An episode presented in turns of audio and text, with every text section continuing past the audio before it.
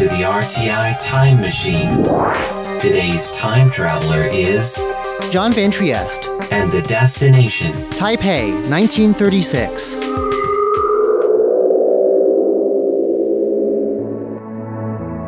In an area of Taipei known for its bookshops, there's a shop that's become more and more unusual over the years a bookshop. As a great number of the local bookshops go, the Hongrutang Book Company stands out more and more. In part, this is because the bookstore has been open since 1936. But this bookstore is also notable in that many of its books are in a foreign language, Japanese. Inside, you'll find many books that other bookstores in Taiwan would shrink away from selling. Specialized Japanese books on different aspects of science and technology, for instance.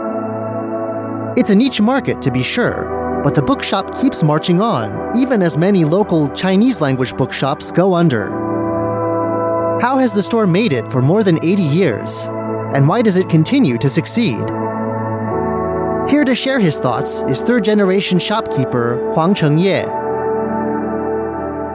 一九三六年，那是民国二十五年了、我这个祖父叫黄志俊，他那个时候是第一任的。 The shop was founded by Mr. Huang's grandfather, Huang Zijun, a man who did not come from a bookselling background.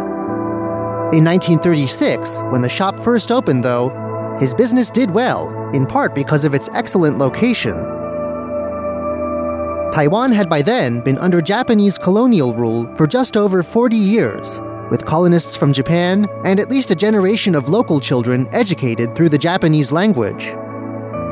The shop's original location happened to be close to a number of important schools and official headquarters, giving it a ready made reading public. No catalogs of available books were made in those early years. But Mr. Huang says it's known that the books sold there focused on introducing Taiwan and its culture to Japanese speaking audiences. During the difficult years of the Pacific War the following decade, it's also known that the shop went into the business of lending out books and magazines for a fee. 出入的书都要经过教育厅这个核准的啊、然后要每一本书都要。 On the surface, the end of the war in 1945 looks like it should have obliterated the market for Japanese books. Japan turned over Taiwan to the Republic of China government. the Japanese colonists left, and the new government imposed Mandarin Chinese as the new medium of education. The new government also had a thoroughly anti Japanese attitude, having spent many years in bitter fighting with Japanese forces on the other side of the Taiwan Strait. After the handover, it would be around 20 years before Japanese as a foreign language would be taught at a Taiwanese university again. Mainly, though, there was the fact that Japanese books, or any foreign books, were difficult to come by. The new government was deeply authoritarian and heavily suspicious. It placed Taiwan under martial law, and importing books required permission from multiple government agencies. There was a whole bureaucracy involved the Taiwan provincial government, the Government Information Office, everyone down to the local police stations would get involved. All of these bureaus and offices had to be satisfied, both when the books were brought into Taiwan and after they were on the shelves, too. Mr. Huang says periodic inspections of bookshops did take place.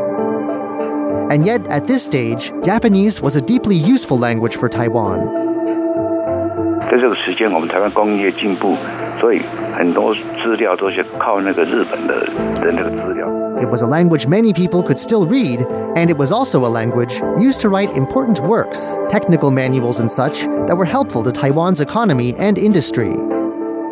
Books on thought and ideas were right out, but Japanese dictionaries and books on science were useful and permitted. And so it was that the bookshop carried on. Huang's grandfather passed away at a young age, and it was during this period that his father inherited the business. In the 1960s, the store was presented with a great new opportunity with a re-establishment of Japanese as a foreign language. 然后学校开始多的时候，那些学日文专业的 系、日文系没有教材，所以我们开始 With Mandarin, now the lingua franca, the handful of universities teaching the language found that they needed teaching materials and had nowhere to get them. The bookshop filled this vacuum, publishing its own materials.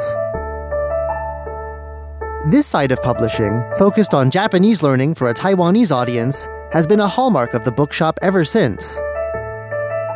The bookshop itself has published many books over the years, and a fair number of them are language learning materials. After inheriting the bookshop himself in the 1980s, Mr. Huang too worked on publishing these materials.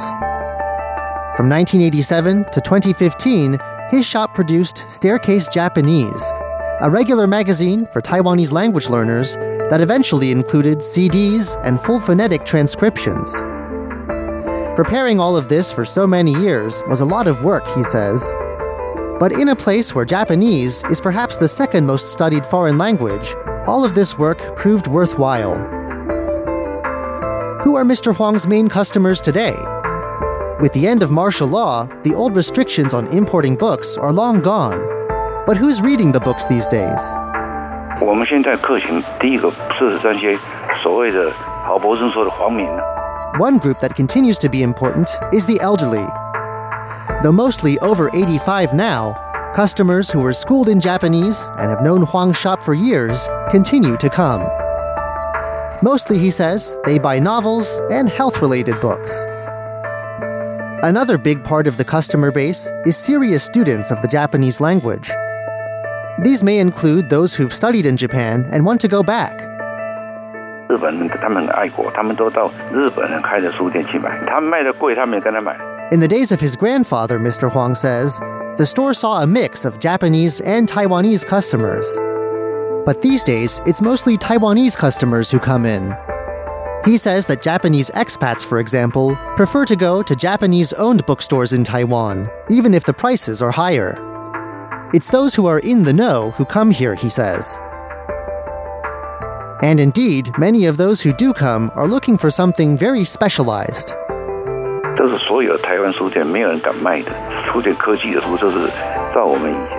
For example, the store's focus on science and technology hasn't changed. Other bookstores in Taiwan wouldn't dare sell our books on industry, machinery, or electronics, he says. There are specialized books on martial arts and biology, too. A number of the store's own publications are also niche works and might not have found their way to print anywhere else.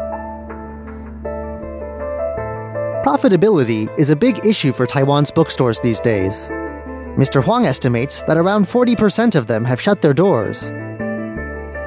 As habits and demographics change, Mr. Huang's store faces its own share of challenges. 我们的现在的各大家的那个房子是比较小，所以没有办法放书。 Houses these days are smaller, he says, with less room to buy books. And those who do have the space don't buy books. Students photocopy books, and teachers don't need materials like they used to. Lastly, with the fertility rate so low, there are fewer students overall. Mr. Huang says that despite all of this, there's a core group of loyal customers that have kept his shop going. They've moved a few times over the years, but each time, the same customers keep coming. 但是现在就是因为媒体的乱讲说书店不行，其实媒体应该鼓励。 Mr. Huang also says that while running a bookshop is not a winning proposition for those looking to strike it rich, there's a bit too much negativity about reports on how bookstores are going. He says he'd like the media to be a bit more encouraging. What does he hope the future will hold for his store? That people will come in and buy books, he laughs. The future of the store is a bit unclear, though. He says he won't be passing the shop on to his own children. He says they've all gone to Japan for work, perhaps appropriate given the family background, but they don't show signs of coming back. Mr. Huang says he's now in his 70s, but he has three generations of family history to uphold. And so, for now, an 81 year old bookstore in Taipei's Old Book District continues to go against the grain. I'm John Van Trieste, and I hope you'll join me again next week for another journey through time. RTI